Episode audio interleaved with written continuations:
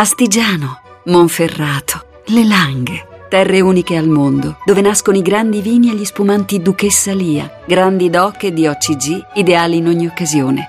Duchessa Lia, nobili vini del Piemonte. Radio Anch'io.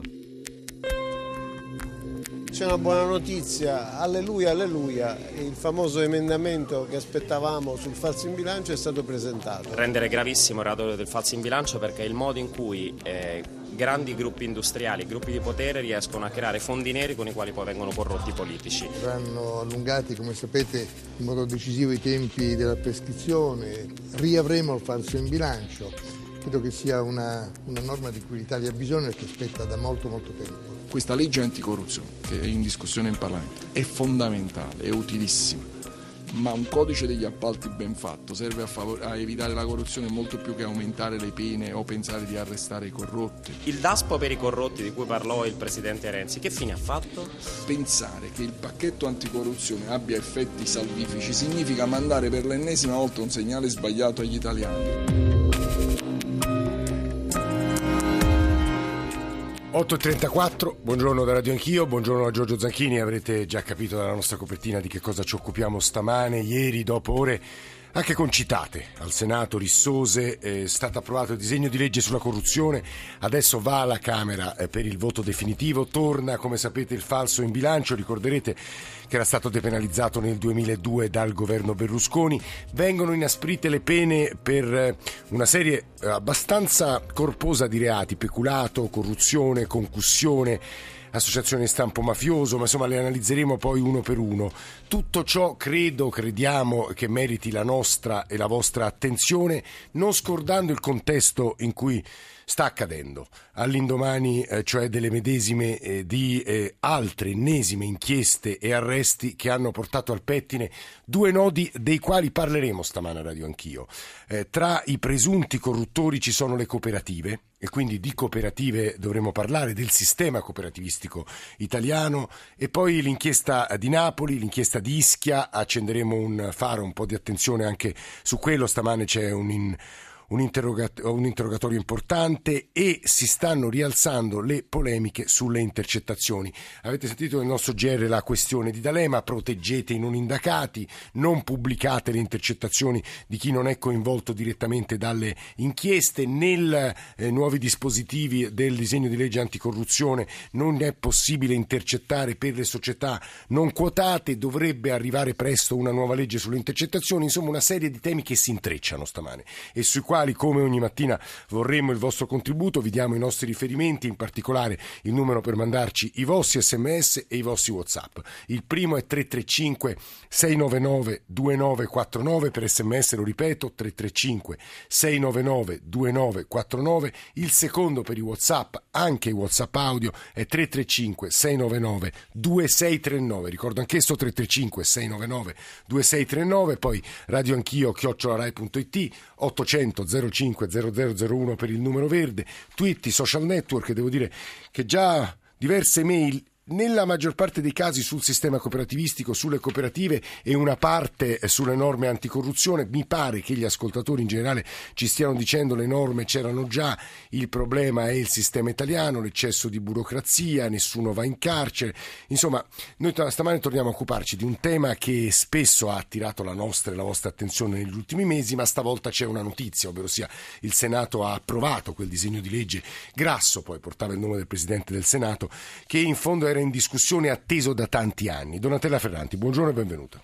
Buongiorno. Presidente della Commissione Giustizia eh, del Senato e il punto no, della, cre- Camera, della Camera, mi scusi, mi scusi Ferranti, ehm, il punto credo importante è il seguente. Stamane nell'analisi delle norme approvate arrivano due tipi di attacchi. Eh, da, diciamo, dai garantisti o dal centrodestra si parla di populismo penale, eh, di in realtà faciloneria, di eccesso eh, di sanzioni in realtà solo per eh, solleticare gli istinti di pancia più forcaioli di questo paese. Dall'altra parte il Movimento 5 Stelle in particolare, e tra poco Andrea Cioffi, il capogruppo al Senato del Movimento 5 Stelle, sarà con noi, dice no, le norme sono molto più blande di quello che un sistema purulento, malato come quello italiano ha bisogno. Donatella Ferranti.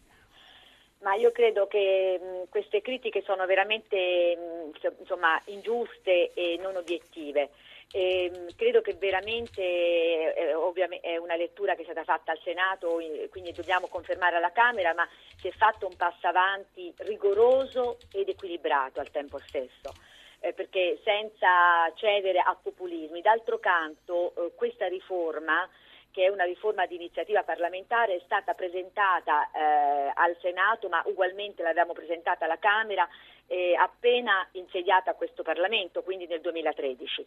Quindi non è una riforma che va a rincorrere eh, inchieste, ma era quello che necessitava fare già eh, con, per rafforzare la Severino, cioè noi del Partito Democratico già queste misure le avevamo pensate, le avevamo prodotte, ma non furono non fu possibile approvarle per la fiducia che mise all'epoca il, il governo Monti, eh, proprio perché eh, quindi era un'opera incompiuta.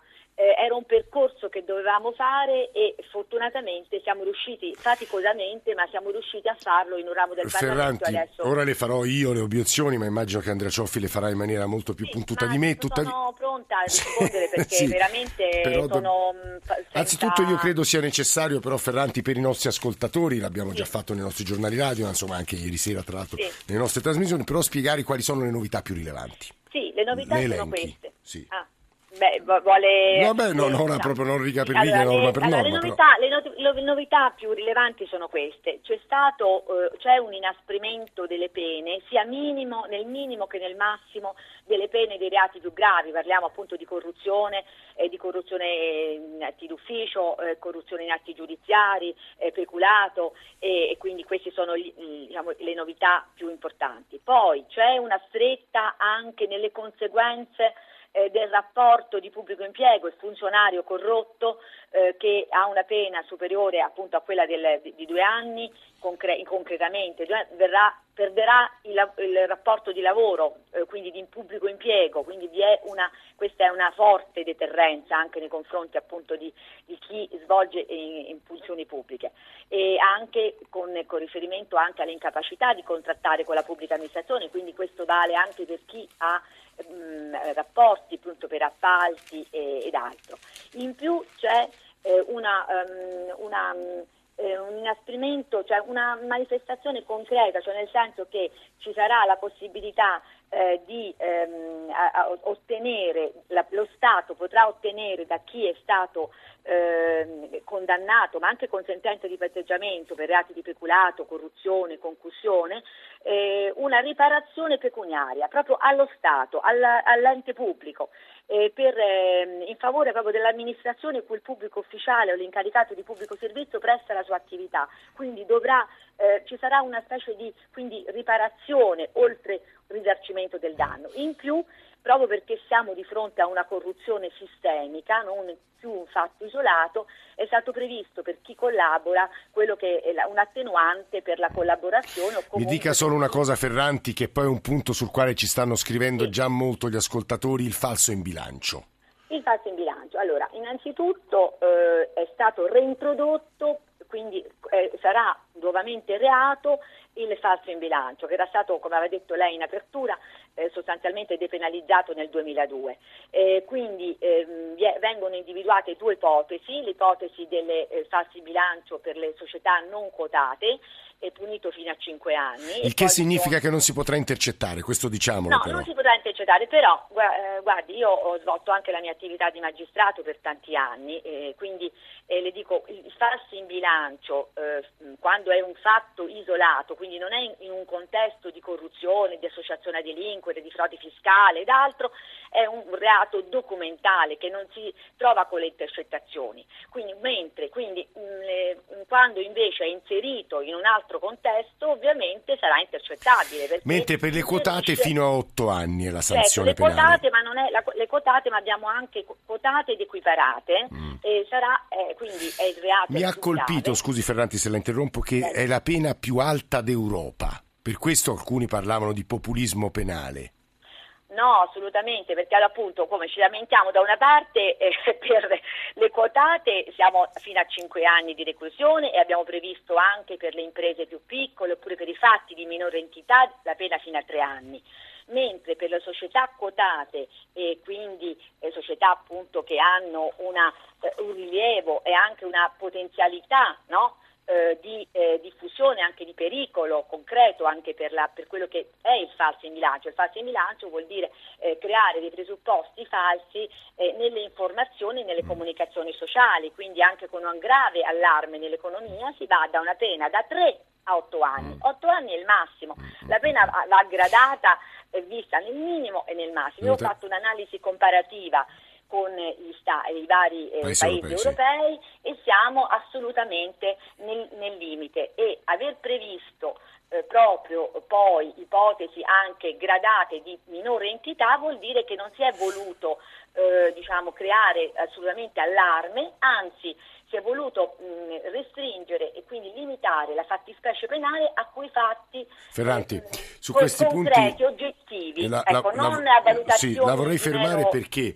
vorrei gi- cominciare a leggere quello che ci scrivono gli ascoltatori e soprattutto Prego, raccogliere magari. le osservazioni, immagino puntute critiche del capogruppo al Senato del Movimento 5 Stelle, Andrea Cioffi. Vi dicevo, gli ascoltatori, anzitutto eh, con tristezza devo rilevare che molti ascoltatori ritengono questi interventi diciamo a buoi scappati, nel senso che è talmente corrotto il paese, come dicevo all'inizio, purulento era l'aggettivo che avevo provato a usare, che ritengono molto vano questi provvedimenti, queste norme perché oramai eh, c'è una, una specie di humus, di habitus nel paese che rende tutto difficilissimo. Poi ci sono due messaggi di Filippo e Ambra che riportano quei dati pubblicati ieri dal Sole 24 Ore che obiettivamente colpiscono solo 226 corrotti in carcere, dati del Ministero resi noti, del Ministero resi noti un paio di giorni fa, pochi detenuti per eh, corruzione, eh, 44 per peculato, 33 per abuso d'ufficio, 216 per corruzione. Sono dati nettamente inferiori a quelli degli altri paesi europei. Andrea Cioffi, buongiorno, benvenuto. Voi ieri in aula eh, siete stati durissimi, il eh, vostro elettorato attraverso un sondaggio aveva bocciato comunque le norme che, il, che la maggioranza si apprestava ad approvare. Eh, ci vuole spiegare, spiegare agli ascoltatori perché non vi, non vi soddisfano qua, quando sia Cantone sia in parte la NM in fondo l'hanno considerate comunque un passo avanti, Cioffi? Ma nessuno dice che non sia un passo avanti, ma certo che è un passo avanti, questo è evidente, ci sono delle delle norme là dentro che aspettavano da anni di diventare norme. Il problema è che non possiamo fare il solito passetto in avanti, sarebbero di fare, fare un deciso passo in avanti. Il problema è che per trovare un equilibrio non si riesce mai a fare tutto quello che serve, però il problema è anche vero, come lei ha ricordato, che sembra veramente di chiudere le porte quando i bui sono scappati, perché in, in Italia ci sono tante persone in galera, ma poi tra virgolette, i cosiddetti colletti bianchi non ce ne sono tanti, sono ce ne sono pochi. Mi ricordo le parole di Piercamillo Davigo che quando andò Stati Uniti gli raccontarono che il 50% dei detenuti erano detenuti per evasione fiscale, ci rimase, rimase colpito, eh. forse dovremmo anche guardare quello che succede. Ecco Cioffi, ma in particolare voi che cosa avreste voluto di diverso? Beh, eh, si sarebbe tranquillamente potuto ritornare sul, su ciò che è stato fatto sulla, sull'autoriciclaggio, per esempio, norma approvata dal governo a dicembre, dal governo, dalla maggioranza. Sì. Perché non ritornare sui nostri passi e fare una cosa fatta per bene? Eh, avremmo potuto ricambiare le norme sul 416 ter, lo scambio elettorale politico-mafioso, che gestò tanta... Cioè inasprirle, ci sta dicendo inasprirle. Eh, le abbiamo prima diminuite, volevamo quando meno che tornassero al governo prima, insomma cioè, come dire, ci sta sempre qualcosa che non ci permette di mettere un punto di ok, questo l'abbiamo fatto, facciamo una, un'altra cosa. Ecco, rimane sempre qualcosa da fare, ma pure Zanda ieri l'ha detto che c'è ancora qualcosa da fare. Ecco, perché invece di dire c'è ancora qualcosa da fare, facciamo tutto quello che c'è da fare, iniziamo a parlare di un altro Cioff, tema. Cioffi, posso chiederle una cortesia? C'è un ascoltatore, Salvatore da Palermo, che, che credo eh, abbia una posizione critica nei, nei, confronti della vostra rigidità. Salvatore, ma non so se anticipo troppo le sue parole. Salvatore. Buongiorno.